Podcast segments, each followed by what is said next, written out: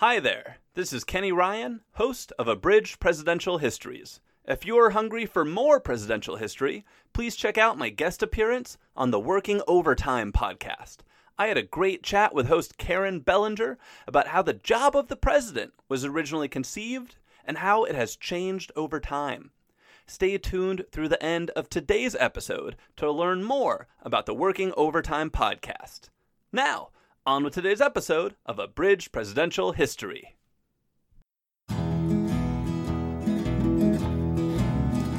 Oh, who has heard the great commotion, motion, motion all the country through? It is the ball a rolling on for Tippecanoe and Tyler too, for Tippecanoe and Tyler too. And with them we'll beat little Van, Van, Van is a used up man. And with them we'll beat little Van.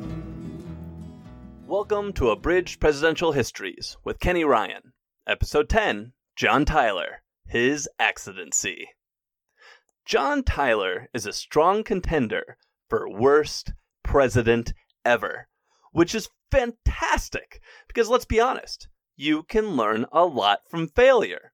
And by that metric, John Tyler has so much to offer. Tyler is our first accidental president, and possibly our most accidental. And when I say accidental, I mean he was the first vice president to inherit the presidency because the president died. Nobody voting in 1840 thought their vote would make Tyler president. A president had never died in office before, so I mean, sure, people knew it could happen, but nobody expected it to. But it happened to William Henry Harrison. And when Vice President John Tyler became president, he was given this awesome opportunity, and he totally blew it. The Whigs expelled him, the Democrats didn't want him, and his economic policies got him burned in effigy. But there was one thing he did get done the annexation of Texas. And as I mentioned in the episode on Texas President Sam Houston, that annexation is going to put the United States on the direct path to civil war. And everyone knew it would, which is why Tyler is going to face a heck of a battle making it happen. By 1845, the United States had spent 60 years setting up the dominoes that would lead to civil war. The annexation of Texas is going to be the first domino that falls. And Tyler is going to be the one to push it over.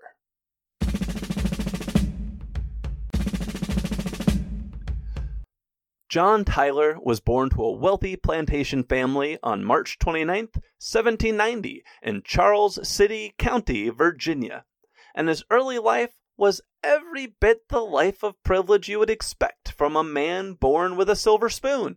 He grew up, graduated the College of William and Mary in 1807, which was the alma mater of Thomas Jefferson and James Monroe. He married a woman named Letitia Christian in 1813 and was elected to Congress in 1816 at the age of 26. And that's where life starts to get interesting for John Tyler. John Tyler's life basically followed three phases the young politician, who will show us exactly what he believes in, the accidental president, who will shock the nation when they realize, oh my god, that's what he believes in? And the traitor to his country because he's totally committing treason before the end of today's episode. So look forward to that. But it all starts with that first election to Congress in 1816, which was a very interesting time to be entering Congress. This was just a couple years after the War of 1812 ended, and it's the final year of James Madison's presidency when Madison and his Secretary of State, James Monroe, who was basically president in waiting at this point, they were looking back at the War of 1812, which they had very nearly lost, and thinking, I know we're Jeffersonian Republicans, but maybe some of those Federalist ideas aren't so bad after all, such as the creation of a national bank that could have helped us pay for this war because, oh yeah, we're talking about the National Bank again. Madison and Monroe pushed through the creation of a new national bank, replacing the one they'd killed a few years earlier, just as John Tyler was entering Congress. And John Tyler was like, Whoa, what the heck, guys? I thought we were all Jeffersonian Republicans here. Last I checked, we hate national banks. We can't create a new one.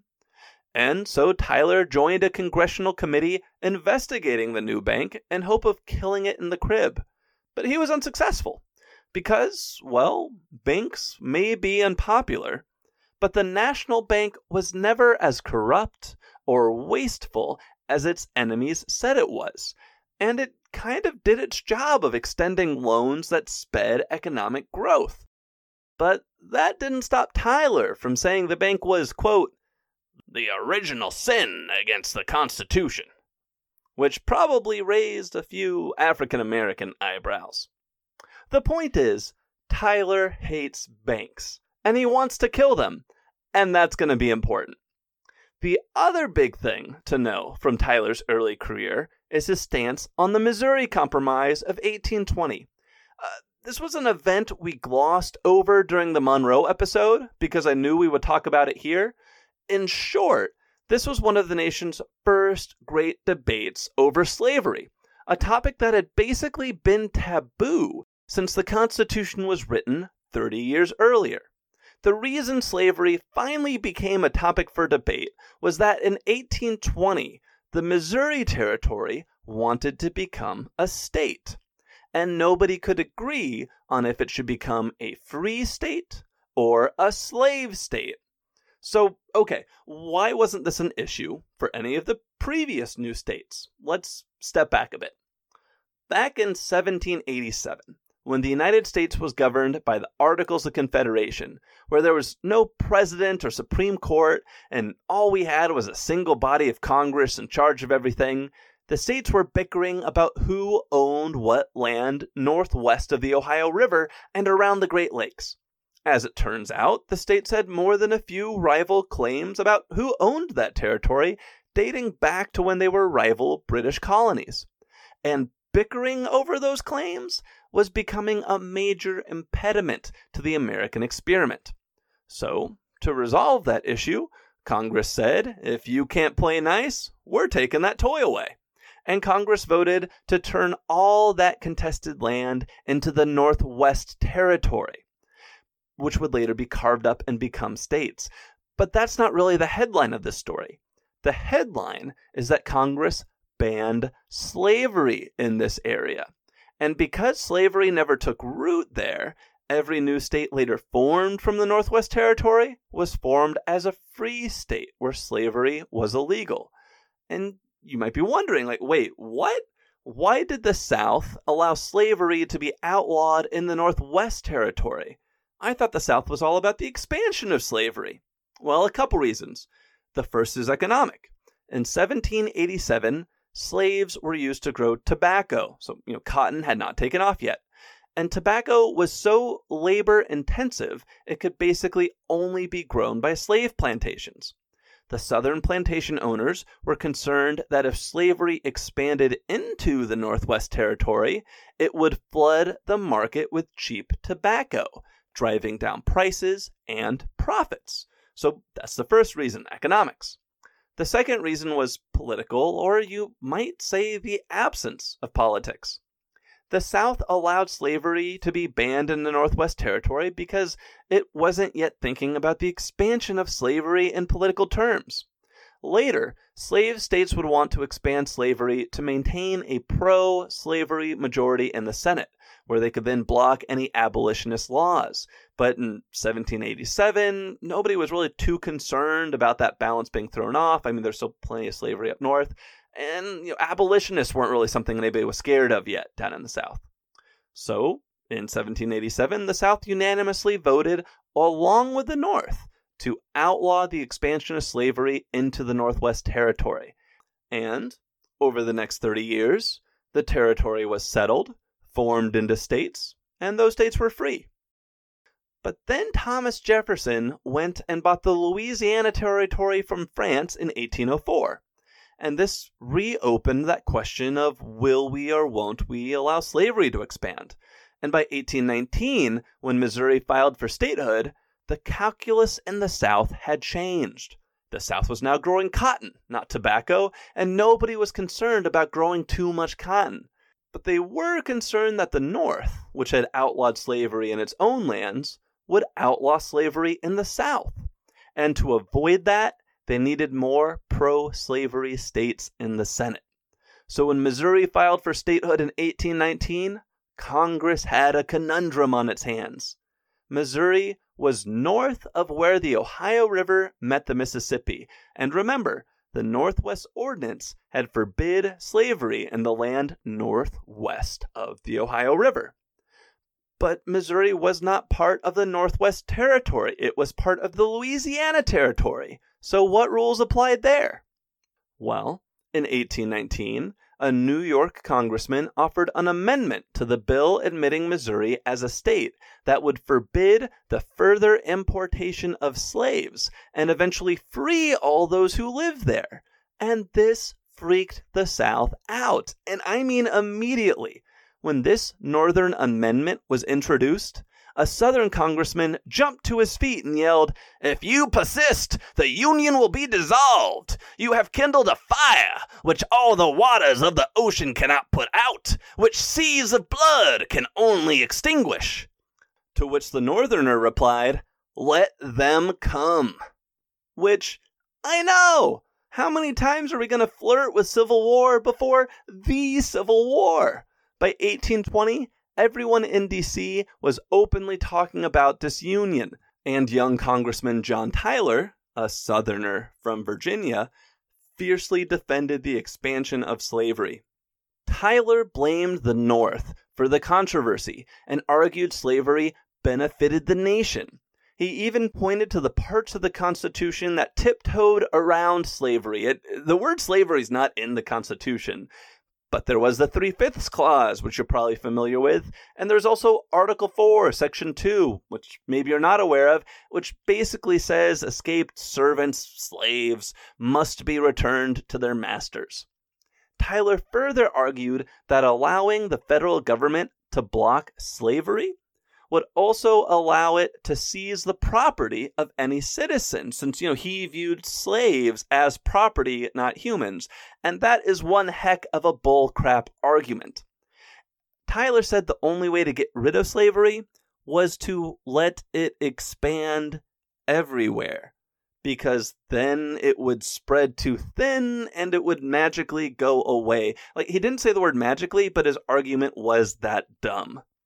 Anyway, Tyler's arguments did not change the debate, and he was quite disappointed when the young Speaker of the House, Henry Clay, who's going to play a big role today, introduced and passed the Missouri Compromise in 1820. The Missouri Compromise said that just this one time, slavery would be allowed north of the headwaters of the Ohio River in Missouri and it would then be banned to the north of those headwaters for all other territory.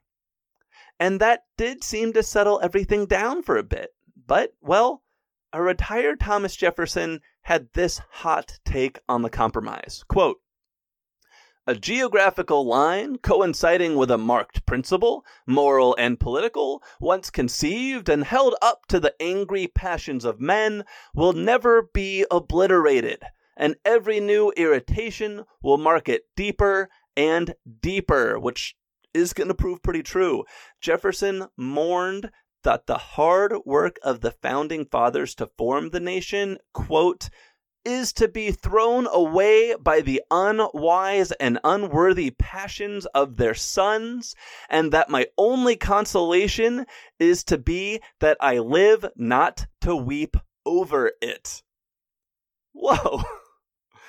John Tyler, meanwhile, was so disgusted that the North had blocked the unlimited expansion of slavery that he resigned from Congress and went back to state politics in Virginia for a while. Uh, so that brings me to the two main takeaways I want you to remember from Tyler's early political career. He hates banks and he loves slavery and he wants it to expand everywhere. Anyway, the next 16 years were pretty ho hum for Tyler. Just picture a nice montage of political advancement from Virginia governor to U.S. senator. and know that he had a fairly complex relationship with Andrew Jackson and the Democratic Party. He generally agreed with the Democratic Party's principles, but Tyler really disliked Andrew Jackson. Tyler opposed Jackson in the presidential election of 1824. That was the crazy five way race that John Quincy Adams won in a runoff. And Tyler felt this way. He opposed Jackson because he thought Jackson was too barbaric. But then Tyler supported Jackson in 1828 because he might not have liked Jackson, but he really didn't like John Quincy.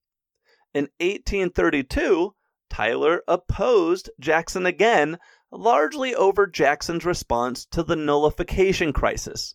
The nullification crisis was when Vice President John C. Calhoun led South Carolina right up to the verge of secession over some tariffs South Carolina didn't like, and Jackson called for Congress to pass a so called force bill that would allow him to invade South Carolina and force the tariffs to be implemented. Most senators who opposed this bill, like Henry Clay, walked out to avoid casting a controversial vote because they didn't want to have to choose between supporting Jackson, who they hated, and supporting nullification, which they opposed. But damn it, Tyler was going to have his say. And he became the only senator to vote against the force bill, arguing he was doing so, and this is important, because states should be allowed to secede any time they liked. His opinion on that is not going to change, by the way. Anyway, that controversial vote against the force bill did indeed end up being quite controversial. By 1836, Andrew Jackson's allies had won control of the Virginia state legislature, which elected that state's senators to Washington, D.C. And those friends of Jackson were livid that Tyler had opposed a bill Jackson supported. Tyler knew they were coming for him, so he retired in 1836 at the age of 46.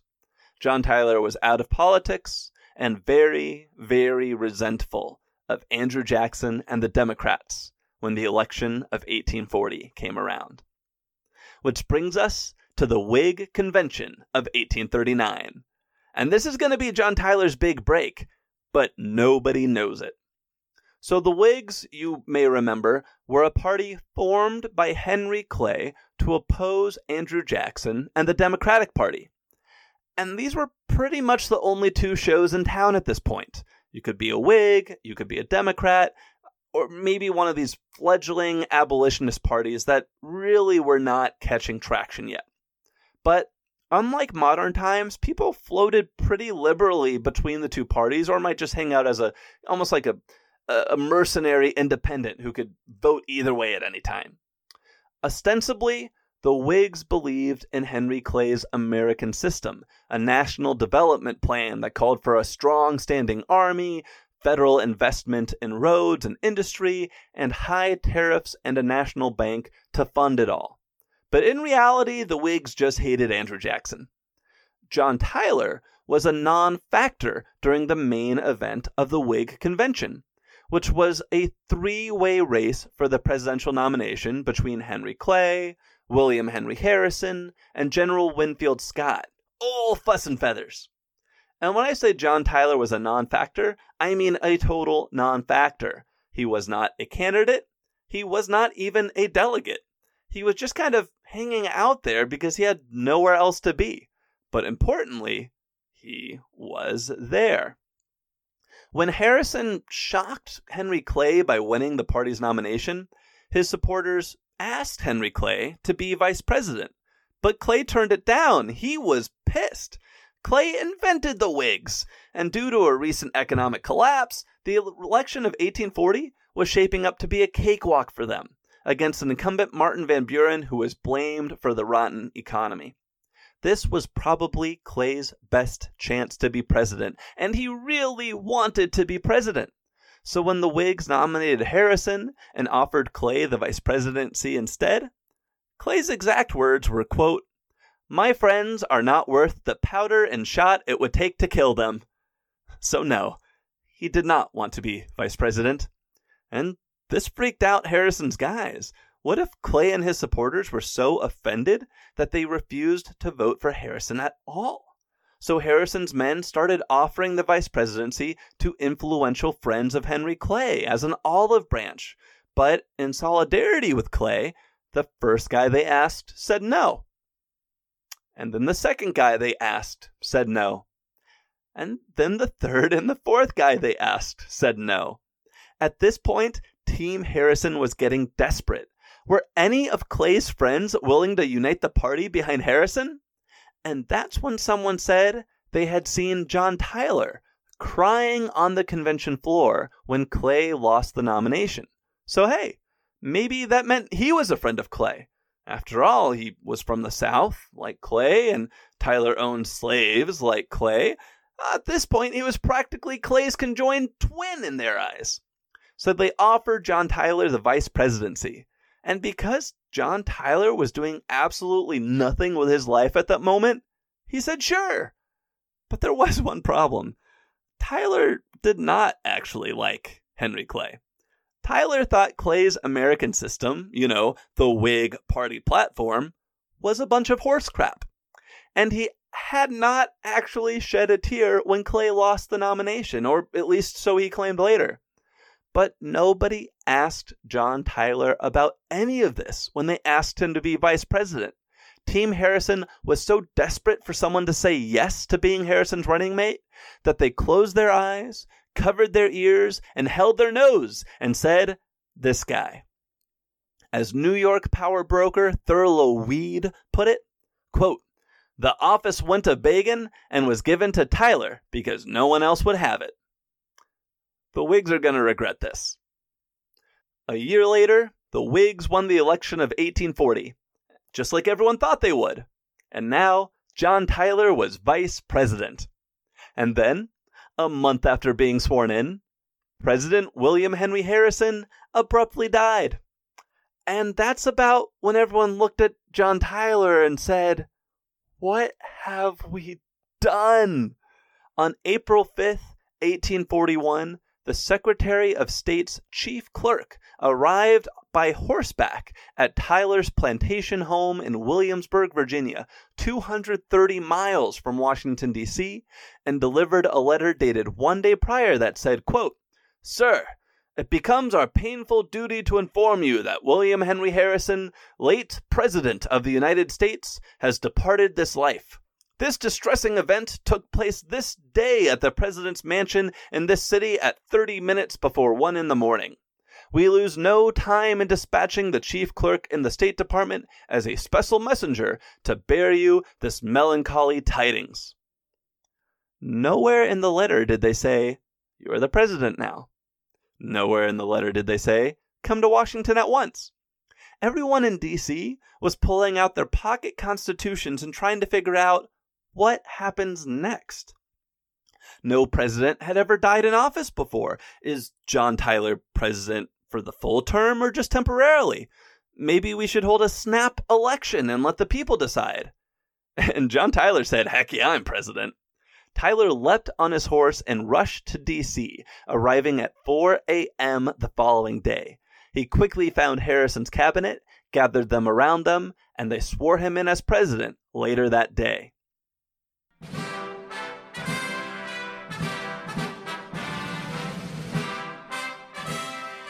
And so, on April 6th, 1841, John Tyler, the bank hating, slavery loving Southerner who was only vice president because nobody else wanted the job, was sworn in as the 10th president of the United States at Brown's Indian Queen Hotel, beginning one of the most tumultuous presidencies in American history.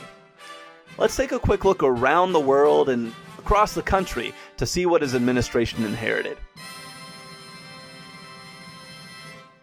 Internationally, Queen Victoria had just recently ascended to the throne of the British Empire, which was on its way toward the height of its imperial power. An early version of the camera called the, and I'm going to mispronounce this, daguerreotype was patented in France in 1837. This is the camera that took our earliest pictures of presidents. And down in Texas, Sam Houston was trying to get the recently independent republic annexed into the United States. Domestically, the Trail of Tears was underway, and some nobody named Abraham Lincoln was just starting to give his first public speeches in Illinois. And John Tyler, at least initially, decided to keep Harrison's full cabinet on in place as his first cabinet. Tyler's presidency will basically be dominated by two big things the Bank of the United States and the annexation of Texas. These are going to be a pair of political lightning rods, the likes of which we rarely see. Let's start with the Bank of the United States. You might be wondering, what Bank of the United States? Andrew Jackson killed the second Bank of the United States in the 1830s. And Martin Van Buren had created an independent treasury in 1840. So, what's this about a national bank? Well, the Whigs wanted to create a third one. The Whigs now had majority control of Congress, the Senate, and they had the presidency. And Tyler might be their president, but Henry Clay was still very much their leader. During William Henry Harrison's brief 30 day presidency, Clay had spent so much time at the White House telling Harrison what to do that Harrison at one point snapped at him and said, Mr. Clay, you forget that I am the president. And Clay didn't really seem to learn anything from that. Shortly after Tyler became president, Clay put the congressional wheels in motion to finally make his American system happen. He wanted to grow the army, build the roads, invest in that industry, and he needed a national bank first to supply the investment all those things needed if they were going to happen. And that's going to be a big problem because remember, John Tyler hates banks and he doesn't believe in any of Henry Clay's American system agenda. So, all those times I told you that the Whigs were just a collection of people who hated Andrew Jackson and didn't agree on much else? Yeah, this is where they really prove it. Now, Clay knew that Tyler didn't like national banks, but frankly, he didn't care. Clay had been fighting for a national bank and his American system since 1816. That's 25 years. He wanted a national bank, and he wanted it now when somebody asked him if it was really a good idea to start his working relationship with Tyler by picking a fight over the National Bank, Clay replied, Tyler dare not resist. I will drive him before me. First, Clay killed Martin Van Buren's independent treasury. And this was something Clay and Tyler actually agreed on, which means after Van Buren spent his entire presidency and all his political capital trying to create the thing, it died a year later, Major bummer. and then Clay drew up a bill for a third national bank of the United States. He passed it through Congress and sent it to John Tyler's desk. And Tyler vetoed it. And everybody was shocked. Like, what? Did a Whig president really just veto Whig legislation? Yes, he had. One smug Democrat quipped from the minority Tyler has found one of Jackson's old pens, and it wouldn't write any way but plain and straightforward. The Democrats applauded Tyler, but the Whigs were furious.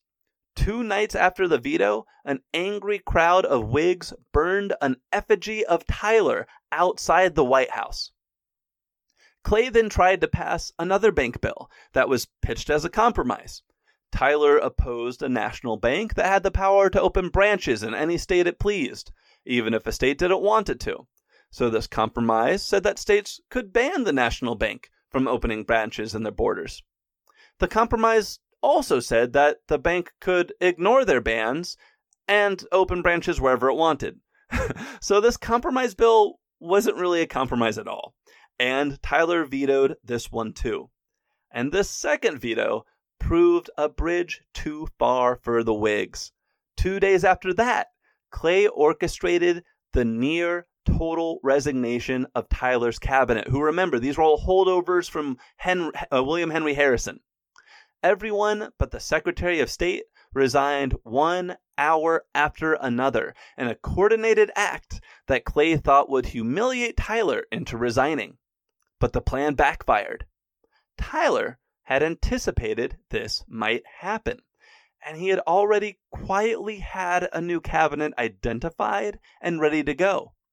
After Harrison's old secretaries resigned, Tyler swore in a new group that was a national cross section of Whigs whose primary qualifications were that they did not like Henry Clay. Which must have ticked Clay off, because two days after that, the Whigs met and formally ejected Tyler from the party. That's right, Tyler is the only president to be formally kicked out of his own political party. Clay gave a mocking speech that night that said, Tyler is on his way to the Democratic camp. They may give him lodgings in some outhouse, but they will never trust him. He will stand there, like Benedict Arnold in England, a monument to his perfidy and disgrace. And the Whigs then set about trying to defeat Tyler. In 1842, they created a special congressional committee led by the independent congressman and former president John Quincy Adams to investigate if Tyler should be impeached. It was the nation's first impeachment inquiry, and it recommended impeachment for, quote, offenses of the gravest character. But really, they just recommended impeachment because they didn't like him. There were no specific charges, so the inquiry fizzled out. John Tyler would not be impeached, and he would successfully block a third bank of the United States from being created but it had cost him his party and his popularity. Henry Clay resigned his Senate seat to get ready to run against John Tyler in 1844, and the Whig press now called Tyler his accidency. And that's when they were being nice. John Tyler realized that if he wanted to be a two term president, he was going to have to do something radical to shake things up. And that might be when he got it into his head to go annex Texas. Because if there's one thing that might fracture the national Whig and Democrat coalitions enough for him to get in there and win solo, the new radical idea of manifest destiny and the expansion of slavery was it. In 1843, John Tyler's last cabinet holdover from William Henry Harrison, the Secretary of State, resigned, and Tyler appointed Abel P. Upshur, a Virginia politician and slave owner, to fill the role and go get Texas. It was a perfect choice. If you listened to my episode on Sam Houston, you'll know the Texans had been seeking annexation for six years by now, but no administration had been receptive to it. Upshur and Tyler were receptive. They were also all too aware that annexing Texas a slave owning republic, would invite stiff resistance from the increasingly anti slavery North. So they negotiated in secret. And negotiations were progressing well until it all kind of blew up. Literally. On February 28th, 1844, John Tyler, his cabinet, and a crowd of supporters were sailing the Navy's newest ship, the USS Princeton up and down the Chesapeake Bay, demonstrating its new 27,000 pound cannon, the largest in the world, which we named the Peacemaker. Cause America. A who's who of Washington was there. Even former First Lady Dolley Madison, 76 years old, was on board. The first couple times they fired the cannon, it went great a big boom, a big splash. This is fun. But then, late in the day, the ship's captain was convinced to fire the Peacemaker one more time. This was a mistake. The Peacemaker had been built by a team of American engineers who didn't really understand the science of big cannons, so they hadn't built it strong enough. The cannon exploded sending hot shrapnel flying across the deck. Roughly 20 people were injured and six were killed, including the Secretary of the Navy and the Secretary of State, Abel Upshur. Tyler was below deck when it happened, so he wasn't hurt, but it was a near thing. He had been on his way up the stairs to the deck when the Peacemaker became the Widowmaker. It was a tragic accident, and the timing could not have been worse.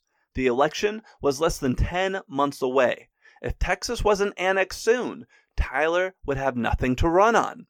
he needed a Secretary of State who could secretly develop support for annexation in Congress. Because if word of annexation got out before the votes were lined up, the idea would surely die in committee in the face of opposition from the North. And so Tyler needed to find a new Secretary of State in a hurry. Someone who wouldn't be controversial and who knew the value of discretion.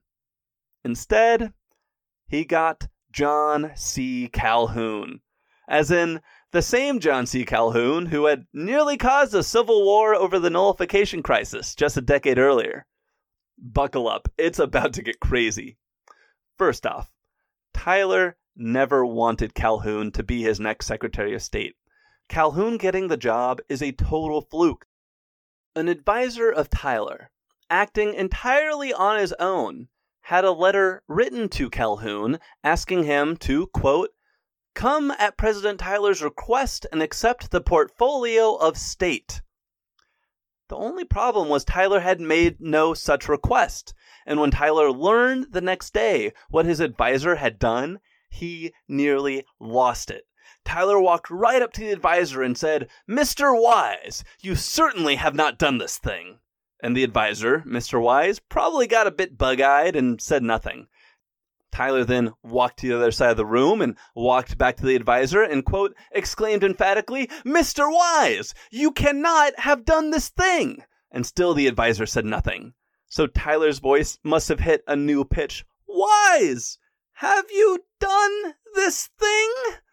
And Wise said he had.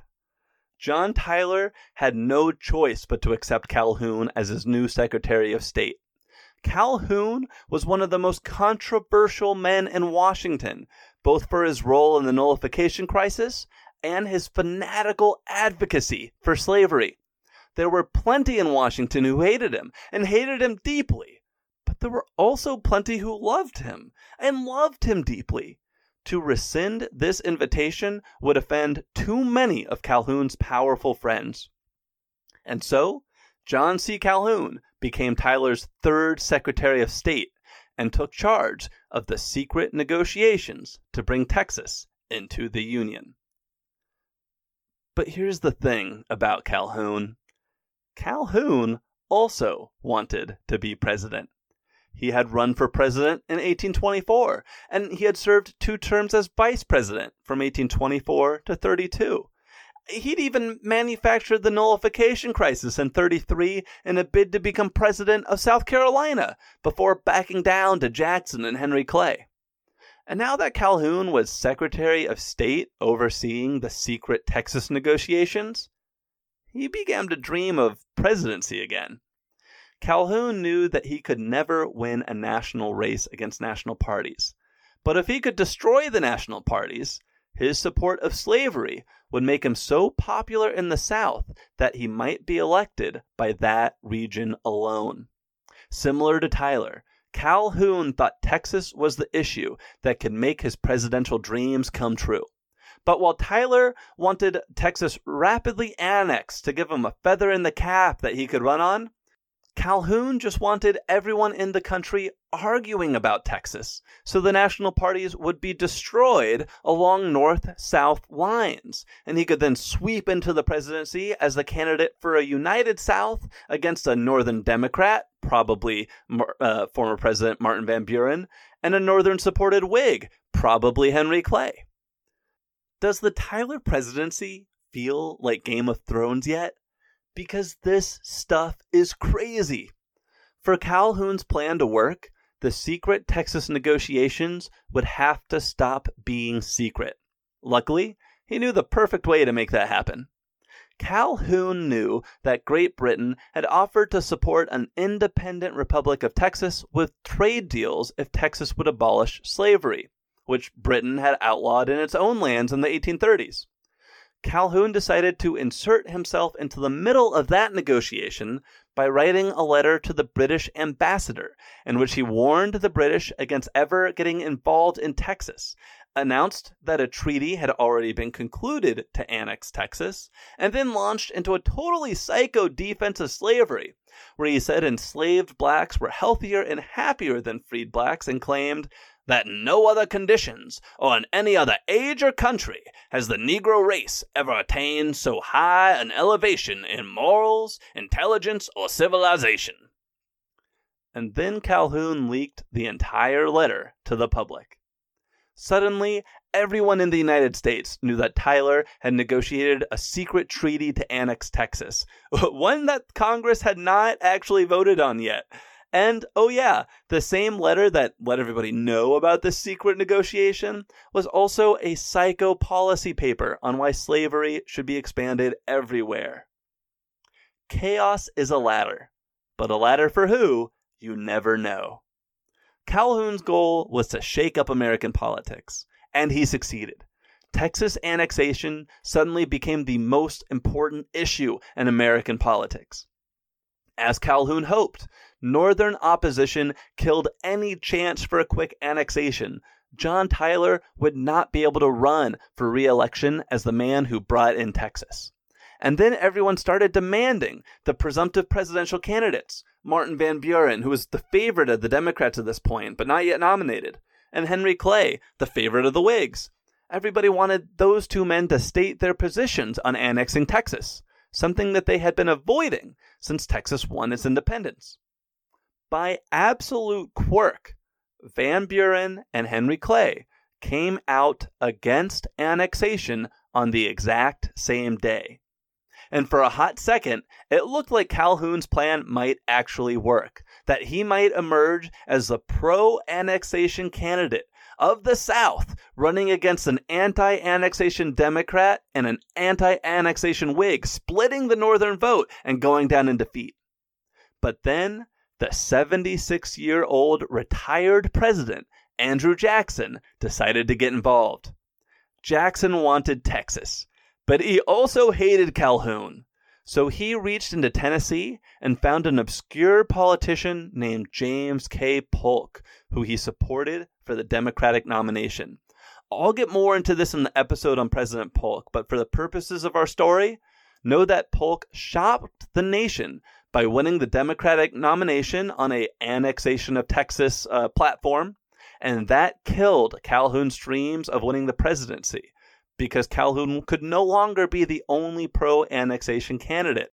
The election of 1844 would be a choice between the pro-annexation James K. Polk and the anti-annexation Henry Clay.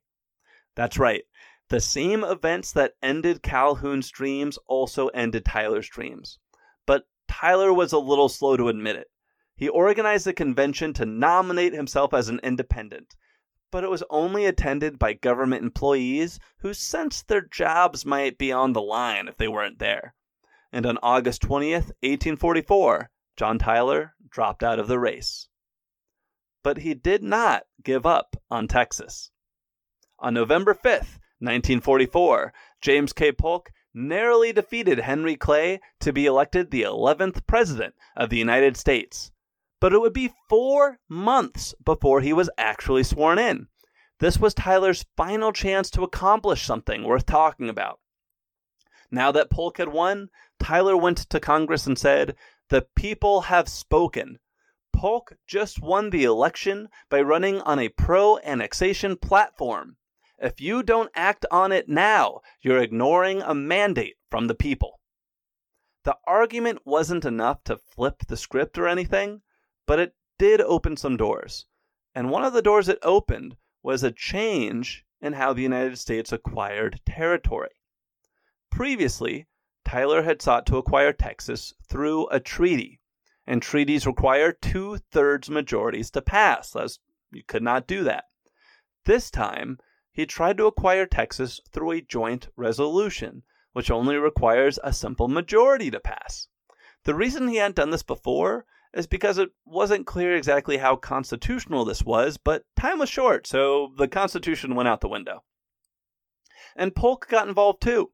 In February, less than a month before he would be uh, inaugurated as president, Polk besieged the Senate, where the votes were harder to get, to pass a resolution that would give the president the authority to either annex Texas or reopen treaty negotiations. Everyone in Congress assumed Polk would be the president acting on this resolution, and that he would act on it by reopening treaty negotiations. So the resolution barely passed 27 25 in the Senate, and then more easily in Congress. And everyone waited for Polk to become president to see what he would do. everyone but John Tyler. On March 1st, 1845, three days before leaving office, John Tyler said fork it, and he signed the order for annexation. Everyone had assumed Polk would make the decision, but the bill said, quote, the president will decide, not President Polk. And for at least another 72 hours, John Tyler was still president. And that's how Texas was annexed into the United States. Three days later, John Tyler left Washington, D.C. He had earned the hatred of his party, of Congress, and just about everyone outside the South, but he'd accomplished his goal the annexation of Texas. So, how had the United States and the world changed during Tyler's presidency? Let's look around. Internationally, we've got a bit of scientific news. A British naturalist and paleontologist named Sir Richard Owen coined the term dinosaur in 1841 after looking at a few old fossils and realizing, holy smokes, there used to be some really big lizards. And then he mashed together the Greek word dinos, which means horrible or fearful, and saurus, which means lizard, which gave us dinosaur, a terrifying lizard. The British Empire also acquired Hong Kong and was kicked out of Afghanistan in 1842, and Charles Dickens' A Christmas Carol was published in 1843. Domestically, Tyler's administration coincided with the beginning of the Age of Manifest Destiny. In 1843, the first great wagon caravan set out for the Oregon Territory, which at this point was jointly administered by Britain and the United States. We'll talk more about this in Polk's episode. On the invention front, the first use of inhaled anesthesia came in 1842 when a Vermont medical student administered it to a patient during a dental extraction at Berkshire Medical College. There are also a couple notes from Tyler's personal life that I should mention. In 1842, his wife of 29 years, Letitia, died of a stroke. Months later, Tyler took an interest in a woman 30 years his junior who one of his sons had been chasing, named Julia Gardiner. Julia and her father were on the USS Princeton when the Peacemaker cannon exploded, and her father was one of the six men killed. And this is weird. That seems to be the turning point in their relationship when Julia went from politely uninterested to, sure, my dad's dead, let's get married. The pair eloped in 1844 when Tyler was 54 and Julia was 24. Tyler and Julia had seven children, with the youngest being born when Tyler was 70 years old. One of those children was still having their kids in their 70s, and one of those kids is still alive today at the ripe old age of 92. As in, yes, at the time of this recording, October 2020, there is someone walking around out there whose grandfather was born in 1790 and president in the 1840s, which is a fun, crazy fact. But hey, we're not done with John Tyler quite yet. Because remember, I did promise some treason by the end of today's episode. After leaving the presidency, John Tyler settled into obscure retirement until 1861, the start of the Civil War. This is where John Tyler will double down on his bid to go down as one of our worst presidents ever. Remember how, 30 years earlier, Tyler said that any state that wants to leave the Union should be allowed to leave? well, about that.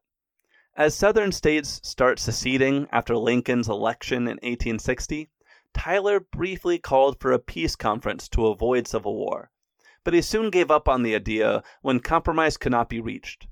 On April 17, 1861, John Tyler was elected to serve as a delegate to the Virginia Convention debating secession, and he cast his vote to secede. He is the only former president to formally throw in his lot with the Confederacy, and he spent the final year of his life helping to build the Confederate government. On January 18, 1862, Tyler had fallen sick and was rapidly fading. Sensing his time was near its end, he said to his physician, Doctor, I'm going. And the doctor replied, I hope not, sir. And Tyler said, Perhaps it is the best, which, yes, it was. And then, per his wife, he looked forward with a radiant expression, as if seeing something pleasing before, as if falling asleep, closing his eyes, and slipping into death. Based on the symptoms headache, fainting, breathing problems it is likely he suffered a stroke. There was no White House funeral for John Tyler. The Lincoln administration entirely ignored his passing. Confederate officials honored him with a funeral where they draped his coffin in a Confederate flag.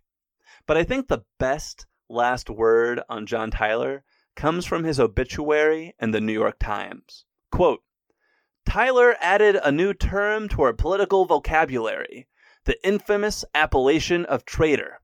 He died amid the ruins of his native state. He himself was one of the architects of its ruin, and beneath that melancholy wreck his name will be buried. Harsh. So, what can we learn from the life of John Tyler? Let's start with don't commit treason, but also, and this is more a lesson from the Whig Party, vet your friggin' vice presidents. Or for the rest of us, vet your partners. If you're entering into a commitment with someone in business, politics, shoot, if you're getting married, make sure you fully understand what your partner believes in and what values are important to them so you know you're on the same level. Because if you aren't, well, they might burn you in effigy someday.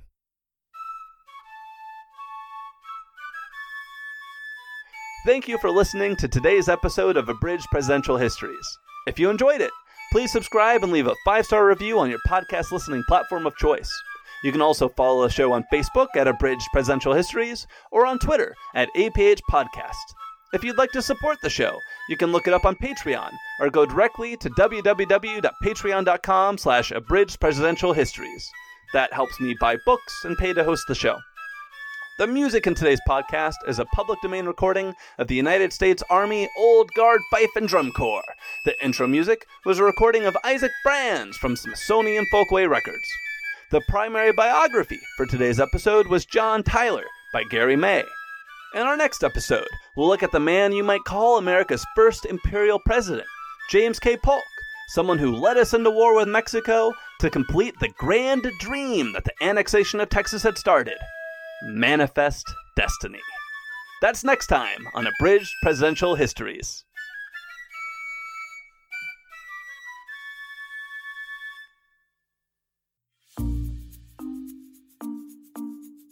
Have you ever wondered what it would be like to fight as a gladiator in ancient Rome? What about life as a small business shop owner on a Crusades route? An artisan in Han Dynasty China? A seamstress during the French Revolution? What was life like for these workers and others like them?